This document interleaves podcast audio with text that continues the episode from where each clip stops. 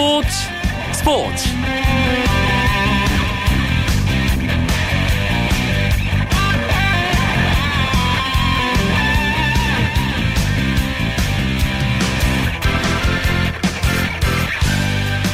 안녕하십니까. 금요일 밤 스포츠 스포츠 아나운서 이광용입니다. 추석을 맞아 고향을 향한 대이동이 시작됐습니다 오후부터 귀성 차량이 몰리면서 전국 주요 고속도로에서 정체 현상 점점 심해지고 있다고 합니다. 이럴 때일수록 안전운전이 가장 중요합니다. 오늘 저희가 재미있는 축구 이야기 준비했으니까요. 스포츠 스포츠와 함께 하시면서 좀 더 여유롭고 즐거운 고향길이 되셨으면 하는 바람 가져봅니다. 추석 연휴 전날 스포츠 스포츠 프로야구 경기 상황을 비롯한 주요 스포츠 소식 정리하면서 시작하겠습니다.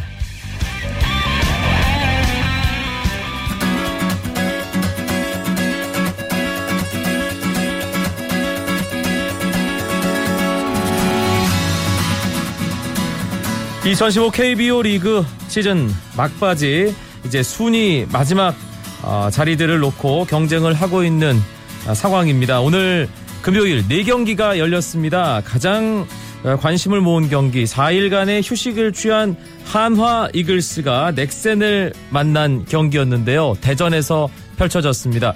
오늘 양팀 선발 투수 넥센은 베네켄, 한화는 로저스였습니다.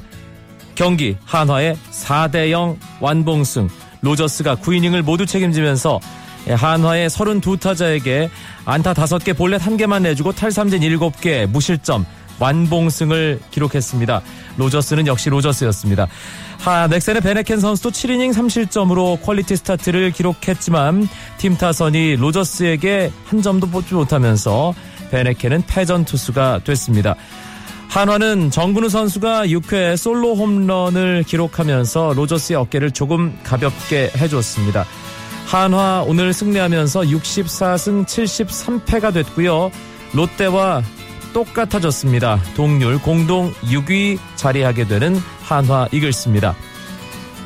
SK도 5위 싸움의 중심에 있죠. 지금 롯데와 한 게임 반차 5위를 달리고 있는데요. 오늘 선두 삼성과 홈에서 경기를 치르고 있습니다. SK가 1회 말에 정의윤 선수의 2점짜리 홈런, 정의윤 선수 유니폼을 바꿔 입은 후에 타격 페이스가 정말 대단한데 오늘도 홈런 기록했습니다. SK 유니폼만 입고 12호 홈런, 12개째 홈런을 기록했습니다. 1회 2점을 뽑은 이후에 SK가 4회 1점, 5회 1점, 4대 0으로 달아났는데요. 삼성이 7회 초 채태인 선수의 솔로 홈런 그리고 8회 초에 두 점을 또 뽑으면서 한 점 차로 바짝 추격했습니다. 지금 삼성의 9회 초 정규 이닝 마지막 공격 진행 중인데요. SK는 선발 투수 세든이 7이닝 1실점 잘 던지고 마운드를 신재홍에게 넘겼고요. 윤기련, 정우람에 이어 지금 전유수 선수가 던지고 있습니다. 삼성은 선발 장원삼이 6이닝 4실점 이대로 경기가 끝난다면 장원삼 선수가 패전 투수가 됩니다. 마산 경기입니다. LG와 NC의 경기. NC가 LG에게 3대2로 앞선 채 LG의 9회 초 공격이 진행 중입니다. 승패도 승패지만 오늘 NC의 해커 선수 선발로 나왔기 때문에 이 해커 선수가 시즌 19승을 기록할 수 있는지도 관심사였는데요.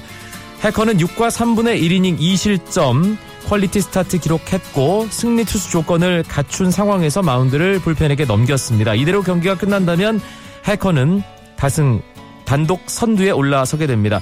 LG의 선발 소사 역시 7이닝 3실점으로 비교적 잘 던졌습니다. 지금은 불펜 투수들 간의 싸움인데요. 그리고 또 하나 관심사가 있습니다. 40-40이라는 KBO 역사상 첫 번째 기록에 도전하고 있는 NC의 에릭 테임즈. 일단 1회 말에 NC의 석점이 테임즈의 3런 홈런이었습니다.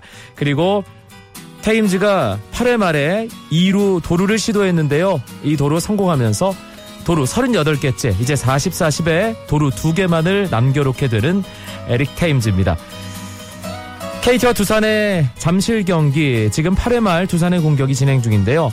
막내 KT, 꼴찌 KT가 갈 길 바쁜 두산에게 10대 4로 크게 앞서가고 있습니다. KT는 차곡차곡 1회부터 두산의 장원준 선수 선발 투수 공략했고요. 장원준 선수는 1과 3분의 1이닝밖에 던지지 못하고 6실점했습니다. KT가 1회 2점, 2회 넉점, 3회, 아, 7회 석점, 8회 1점, 10점을 뽑으면서 10대 4로 여유 있게 앞서가고 있고요. KT 박경수 선수가 7회 2점짜리 홈런 벌써 22호 홈런입니다. 두산에서는 김현수 선수가 1회 투런 25호 홈런 기록했습니다. KBL 프로농구 두 경기 있었습니다. 서울 SK 대 인천 전자랜드의 경기. SK가 83대 73으로 승리하며 전자랜드의 5연승을 저지했습니다. 시종일관 치열한 접전을 펼친 SK는 박승리가 16득점, 데이비드 사이먼이 19득점으로 팀 승리 앞장섰고요. 전자랜드는 안드레 스미스가 29득점을 하긴 했지만 막판 높이에서 밀리며 승리를 내주고 말았습니다. 울산 모비스 대 전주 KCC의 경기도 있었는데요. KCC가 86대 73으로 승리하면서 2연패에서 탈출함과 동시에 모비스전 10연패에서도 벗어났습니다. 리카르도 포웰이 18득점, 리바운드 2개, 스틸 3개, 안드레 에밋이 26득점, 9개의 리바운드로 KCC 승리를 이끌었습니다. 한편 프로농구를 주관하는 KBL은 전창진 전 감독에 대해 재정위원회를 열어 무기한 KBL 등록 자격 불허라는 조치를 내렸다고 밝혔습니다. 이에 따라 전창진 전 감독은 앞으로 KBL과 관련된 모든 지위를 맡을 수 없게 됐습니다. 미국 프로야구 텍사스 레인저스의 추신수 선수가 결승 2루타를 날리며 3경기 연속 타점 행진을 이어갔습니다. 추신수는 오클랜드전에서 4타수 1안타 볼넷 1개 1타점 2득점을 기록하며 팀의 8대1 승리에 한몫을 했습니다. 텍사스는 오늘 승리로 아메리칸 리그 서부지구 2위 휴스턴과의 승차를 3게임 반차로 벌리면서 아메리칸 리그 서부지구 우승을 향한 매직 넘버를 7로 줄였습니다. 2015 추석장사 씨름대회에서 박기호 선수가 생애 처음 태백급 꽃가마를 탔습니다. 박기호는 태백급 결승전에서 안혜용 선수를 접전 끝에 3대2로 물리쳤습니다. 박기호는 금강급에서 뛰다가 우승을 하지 못하자 체중을 줄이면서 태백급에 출전한 끝에 처음으로 장사 타이틀을 거머쥐었습니다.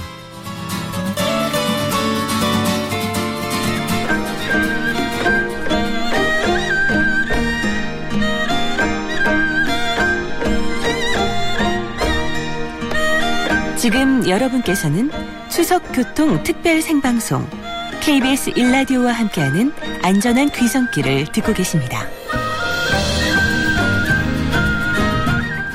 추석 귀성길 정체 구간이 계속 늘어나고 있습니다. 참 아, 지루한 귀성길일 수도 있을 텐데요.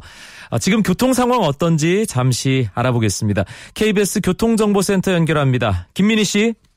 네, 오늘 오전부터 서서히 귀성 정체는 시작됐습니다. 퇴근 시간 이후 최대 정체를 보일 것으로 예상됐지만 오후 5시를 전후로 최대 정체에 두드러졌고요. 그 이후로도 고속도로 진입하는 차량들은 많았지만 정체는 서서히 풀려가고 있습니다. 지금 서울에서 출발하신다면 요금소 기준으로 부산까지 5시간 40분, 대전까지는 3시간 10분, 서서울 요금소에서 광주까지는 5시간 40분, 목포까지는 5시간 30분 정도 예상하셔야겠습니다. 경부고속도로 부산 쪽 정체는 모두 53km 구간인데요. 반포에서 서초 사이를 시작으로 더 가서는 안성에서 천안 휴게소까지 긴 정체 이어집니다. 조금 더 이동해서는 청주 분기점에서 주감 휴게소 사이와 회덕 분기점 일대, 이후로 영남권에 진입해서는 경주 휴게소 부근으로 속도 줄입니다. 중부고속도로 남이 쪽으로는 호법 분기점에서 모가 사이와 더 가서는 증평에서 남이 분기점까지 모두 28km 구간에서 더디게 지납니다. 서해안고속도로 목포 방면으로는 모두 32km 구간에서 정체인데요. 바란에서 서해대교 사이로 정체 시작됩니다. 이후로는 무창포 부근과 다시 동서천 분기점에서 군산까지 속도 줄입니다. 그 밖에 중부 내륙고속도로 마산 쪽 정체도 상당히 길게 이어지는데요. 여주 분기점에서 감곡 사이와 이후로는 상주에서 상주 터널까지 더디게 지납니다. 내일도 아침 일찍부터 정체 두드러지겠는데요. 정오쯤 지방으로 향하는 구간에서 최대 정체 보일 것으로 예상됩니다. KBS 교통정보센터였습니다.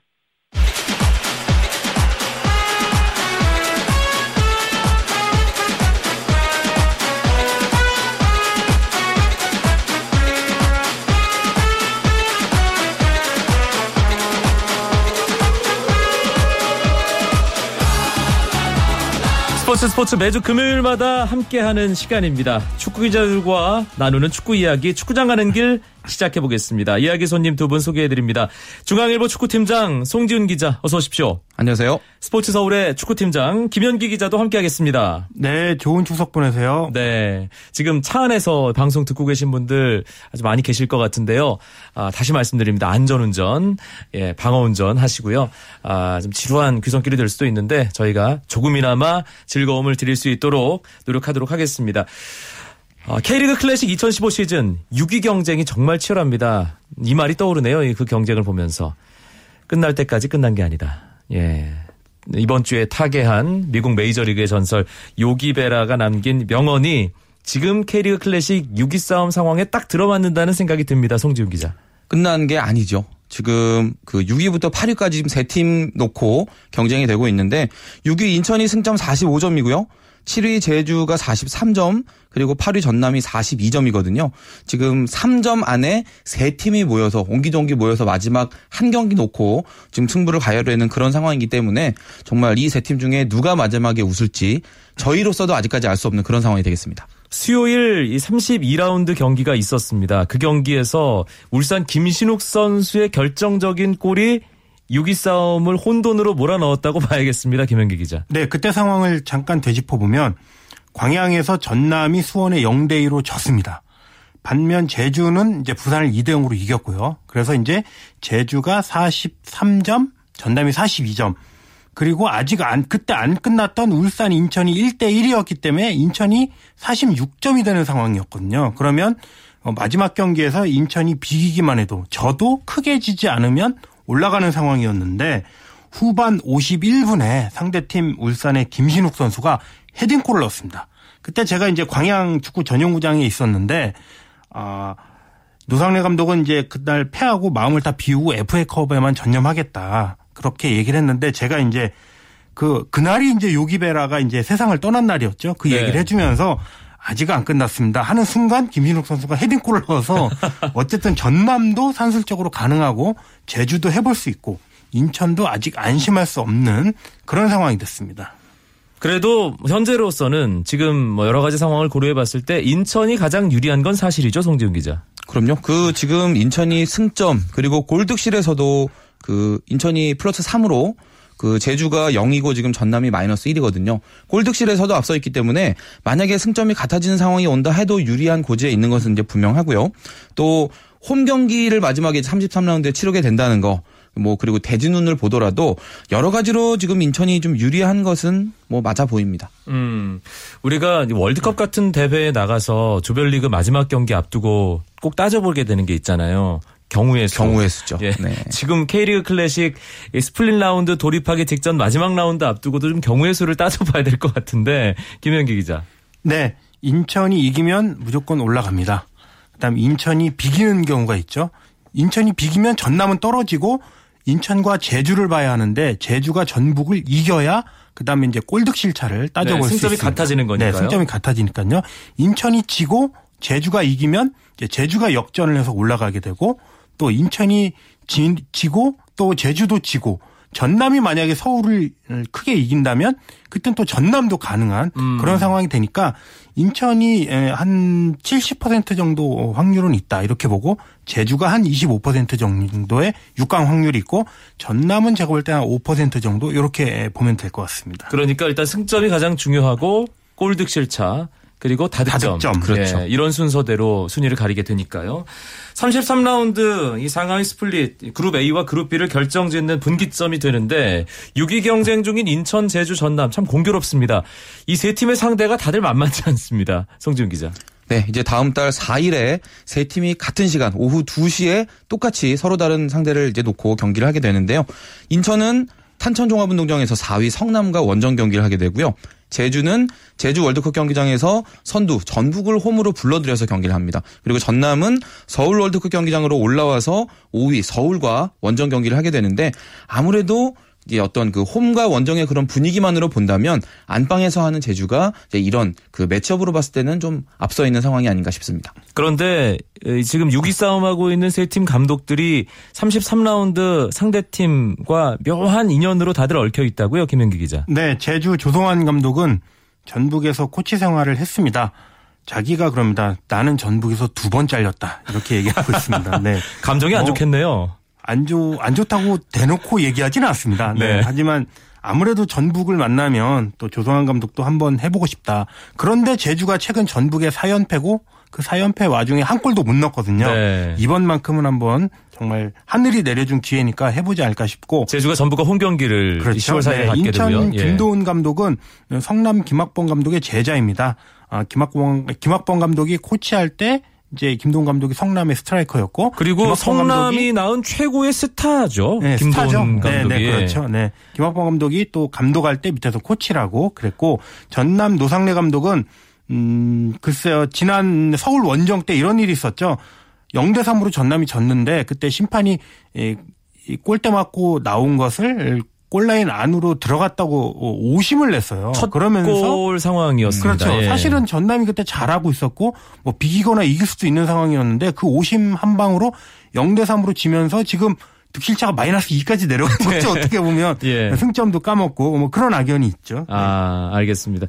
참, 또 하나 재밌는 것은, 어, 2015 K리그 시, 클래식 시작하기 전에 이 개띠 감독 3인방과 관련된 이야기 많이 나왔던 거 K리그 팬들이라면 기억을 하실 텐데 지금 6위 경쟁 중인 세 팀 감독이 딱 그 사람들입니다. 송지훈 기자. 그 말씀하셨다시피 1970년생 이 개띠 감독 3인방 이제 올 시즌에 다 같이 이제 K리그 감독으로 부임한 그런 새내기 감독들이기도 하고 그 축구계의 그 개띠 동기들 모이는 모임이 있습니다. 그 이름이 견우회라고요.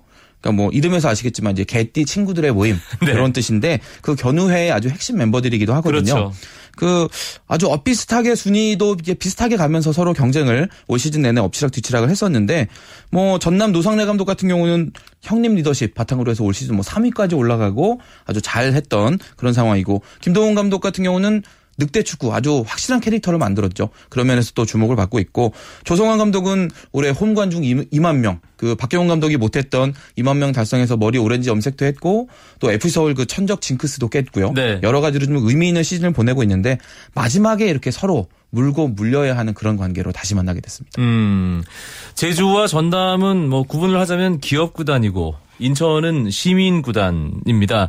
어, 사실 인천에 올해 시즌 시작하기 전에 그 어수선했던 분위기를 생각하면 인천 참 대단하다는 생각도 드는데 뭐 저는 지금 상황 그냥 놓고 봤을 때 인천이 뭐 6위가 돼서 그룹 A에 올라갈 것 같다는 생각이 드는데 전체적으로 김현기 기자는 어떻게 보세요? 네, 저도 인천이 성남이랑 붙는데 어, 제주나 전남이 이 붙는 상대 제주는 전북, 전남은 서울인데 좀 어렵습니다. 그리고 인천도 뭐 성남이 까다롭긴 하지만은 여러 가지 흐름을 봤을 때 인천의 6강 확률이 여전히 매우 높다 이렇게 점치고 있습니다. 음, 네. 송지훈 기자, 그 인천이 이렇게 33라운드까지 참 잘 치를 수 있었던 어떤 배경, 비결 간단하게 얘기한다면 어떻게 볼 수 있을까요?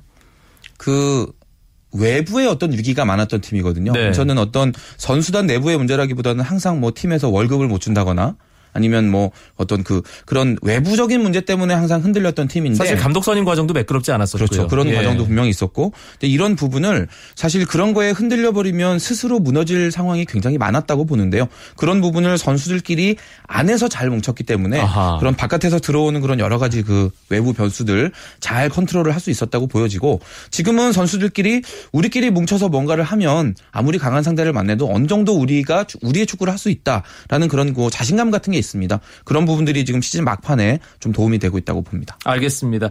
아, 지난 32라운드 김신욱 선수가 기록한 어, 인천전 결승골이 6위 경쟁만 혼란스럽게 한 게 아닙니다. 득점한 경쟁이 참 재밌게 됐습니다. 사실은 에두 선수가 계속 득점 1위에 있는 상황 좀 답답하기도 하고 그랬는데 이 막판으로 갈수록 이 득점왕 상위 랭킹에 있는 선수들 득점하는 빈도가 높아지고 있습니다. 김현기 기자. 네. 이제 에두 선수는 음, 떠난 지 두 달 될 때까지 득점 선두하다가 이제 내려갔고 지금 김신욱 선수가 인천전 골 넣으면 골 넣으면서 14골로 득점 단독 선두가 됐죠.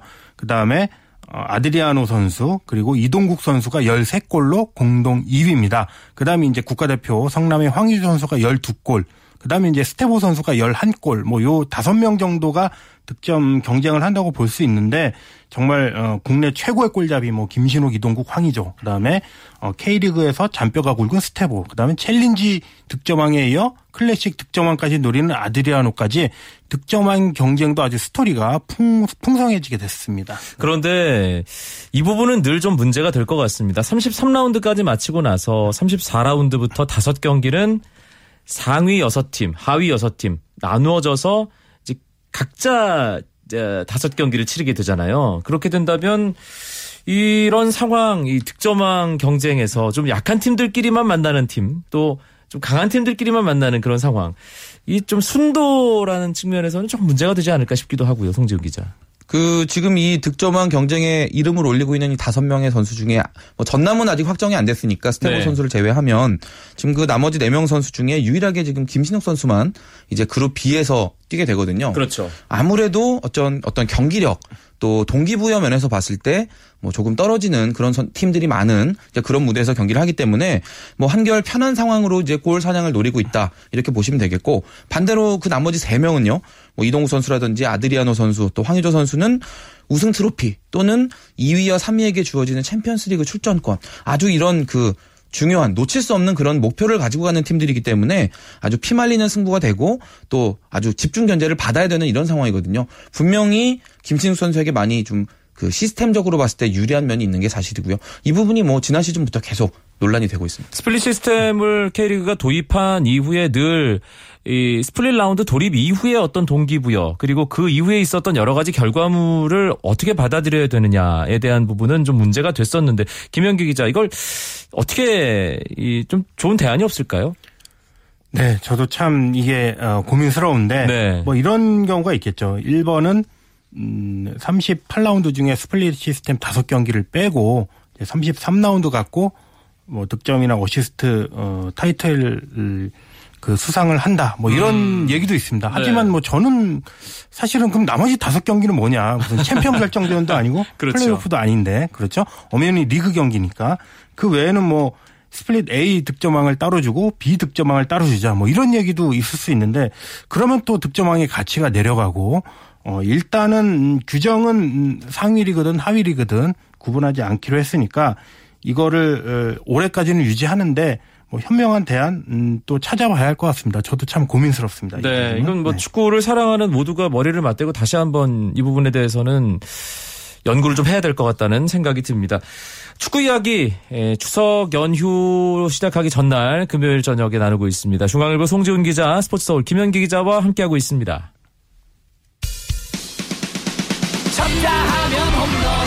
슛 골이고 각본 없는 한편의 드라마. 그것이 바로 그것이 바로 손에 잡힌 우승 트로피. 목에 걸린 그 배달 너와 내가 하나 되는 그것이 바로 그것이 바로 그것이 바로 꿈꾸던 스포츠. KBS 1라디오 이광용의 스포츠 스포츠 금요일 밤에 축구 이야기 축구장 가는 길 듣고 계십니다. 이제 대표팀 이야기 좀 해보죠. 17세 이하 FIFA 월드컵이 다음 달 중순에 칠레에서 치러집니다. 어제 최종 엔트리가 발표됐는데 예상에서 크게 벗어나진 않았습니다. 송준 기자. 그 대부분이 지난해 이 태국 방콕에서 열렸던 아시아 선수권에서 준우승을 했었던 그 멤버가 이제 주축이 되고 있고요. 또 가깝게는 이달 초에 수원컵 대회가 열렸잖아요. 이제 그 대회에 참가했었던 25명 중에 20명이 생존해서 이제 최종 엔트리에 들어왔으니까 뭐 경기력은 나중에 뭐 좀 더 달라질 수도 있겠습니다만은 일단 멤버 구성만으로 본다면 수원컵에 나왔던 그 선수들이 그대로 나온다라고 생각하시면 크게 다르진 않을 것 같습니다. 사실 다른 선수들이 좀 들으면 기분 나쁠 수도 있고 질투가 날 수도 있지만 27세 이하 팀에서 가장 주목받는 선수는 역시 바르셀로나 듀오 이승우 장결희 선수죠. 김현기 기자. 네. 뭐 17세 이하 대표팀을 이렇게 큰 관심으로 어, 몰고 온 그 두 선수라고 할 수 있죠. 작년 아시아 선수권 때 이승우 선수가 5골 4도움 하면서 득점왕 최우수 선수 모두 했고 장결희 선수도 준결승 시리아전 때 뭐 중거, 중거리포 쏘면서 결승 이끌었는데 이 두 선수가 이제 이승우 선수는 최전방 아니면은 10번 그 이선 공격수를 쓸수 있고 장결희 선수는 좌우 측면에 쓸 수 있는데 두 선수를 중심으로 공격을 풀어가야 하고 우리 대표팀이 그런 걸 준비한 것은 틀림없습니다. 다만 이제 세계 무대는 아시아 선수권이 아니기 때문에 또 다른 뭐 플랜 B라든가 다양한 공격 루트를 준비하는 것도 필요하겠죠. 이승우 선수는 축구 팬이 아니라도 이제는 알 수 있을 정도의 선수가 됐다는 생각이 드는데 참 이승우 선수를 둘러싼 여러 가지 말들이 많습니다. 오해도 있을 테고 예. 뭐 이승우 선수가 또 워낙에 좀 여러 가지 튀는 그런 모습들을 많이 보여줬기 때문에 에, 그런 구설에도 많이 오르게 되는데 두 분이 뭐 직접 만나서 얘기도 나눠 보셨을 텐데요. 어떻습니까 실제로 이승우 선수 송지훈 기자부터. 그 저는 간단하게 말씀드리면 성격도 정말 튀고 실력도 튀는 선수다. 네. 이렇게 간단하게 정리할 수 있을 것 같고요. 그렇기 때문에 저는 이제 이승우 선수는 천재 쪽의 그 분류가 가능하다. 이제 그런 선수로 보는데 이 자세한 얘기는 제가 생각할 때 김영기 기자가 잘할 것 같아요. 좀 축구 기자들 사이에서 이 승우 삼촌으로 유명하거든요. 아주 뭐 깊은 얘기까지 나누는 예, 그런 상대로 알려져 있으니까 뭐, 삼촌. 예. 예. 네. 현기 3천 삼촌, 아니고 5천 정도 될것 같습니다. 예. 예. 아, 뭐 가족들이랑 형들이랑 뭐 승- 이승우 선수랑 뭐 많이 얘기를 했는데 어, 실력이 뛰어난 건 맞습니다. 예. 그리고 약간 뭐라 그래야 되죠? 사귀기가 힘들지만 사귀고 나면은 정말 의리 있는 선수. 뭐 이. 정도로 정리하면 되겠네. 싸가지 논란에 대해서는 예, 사귀긴 힘든 거 맞습니다. 그거는 예. 어떤 지도자 뭐 이승우 선수를 가르쳤던 지도자 지금 최진철 감독 뭐 다 인정을 하고 저도 뭐 약간 그런 걸 느꼈는데 네. 어, 서로 마음을 좀 풀어놓고 뭐 이승우 선수 인정하면 조금 친해질 수 있고 더 의리가 있는 그런 거고 제가 하나 사실 걱정하는 거는 작년에 가을에 아시아 선수권에서 그 보여줬던 임팩트 일본전에 그 60m 드리블 뭐 태국전에 상대 선수 두 명 들어오는데 점프해서 넣는 그런 실력들이 네. 그때는 대단했는데 과연 1년 사이에 그런 임팩트가 계속 유지되고 있는가 거기에 음. 대해서 저는 조금 음, 이승우 선수가 더 노력해야 된다 그렇게 보고 있거든요. 사실 스페인에서 실전을 뛸 수 있는 기회가 없었기 그렇죠. 때문에 네, 그래서 그그 부분에 대해서도. 저도 이제 얘기를 좀 했죠. 그런 부분을 잊어야 된다. 예, 태국에서 있었던 일을 잊어야 네. 더 발전할 수 있다. 이렇게 얘기한 적이 있습니다. 현기 삼촌의 이승우 선수에 대한 아, 솔직한 이야기였습니다. 어, 칠레 17세 이하 월드컵 사실 조편성이 만만치 않습니다. 브라질, 기니, 잉글랜드와 한조인데요. 어떨까요, 송지훈 기자? 솔직한 전망. 그 첫 상대 브라질은 우리가 수원컵에서 한번 했었잖아요. 뭐 정말 총체적인 열세였다. 안타깝지만 그렇게 표현할 수밖에 없고 이제 스코어도 0대 2로 졌는데 뭐 뿐만 아니라 유럽의 잉글랜드나 아프리카의 기니도 사실 우리가 뭐 쉽게 이길 수 있다라고 말할 수 없는 그런 팀들이고요. 그래서 아마 최진철 감독도 조별리그 1승 1무 정도로 너무 이렇게 과감하지 않은 목표를 설정을 하고 가는 것 같습니다. 와일드 카드도 있으니까요. 그렇죠. 예. 그런 부분까지 감안해서 왜, 뭐 일단은 조별리그 통과하는 게 먼저다. 뭐 그렇게 목표를 정한 것 같고 제가 보기에도 현실적으로 그게 가장 합리적인 목표인 것 같습니다. 17세 이하 월드컵에서는 그동안 우리가 큰 재미는 못 봤죠, 김현기 기자. 네, 1985년에 시작돼서 총 4번 출전했는데 1987년 신태용 지금 올림픽 대표팀 감독 있을 때하고 2009년 손흥민 선수 있었을 때 8강에 올랐고 음. 2003년, 2007년에는 예선 탈락했습니다. 네, 이번에는 8강 넘어서 4강 신화 또 이승우 선수를 중심으로 우리 17세 이하 대표팀이 만들어줬으면 합니다. 아, 추석 연휴를 시작하는 밤에 보내드렸던 스포츠 스포츠 축구장 가는 길 여기까지입니다. 함께해준 중앙일보 송지훈 기자, 스포츠 서울 김현기 기자 두 분 고맙습니다. 네, 감사합니다. 고맙습니다. 추석 연휴 잘 보내시고요. 주말은 오승원 아나운서와 이 시간 함께 하실 수 있습니다. 저는 월요일 밤에 다시 뵙죠. 아나운서 이광용이었습니다. 고맙습니다. 스포츠 스포츠.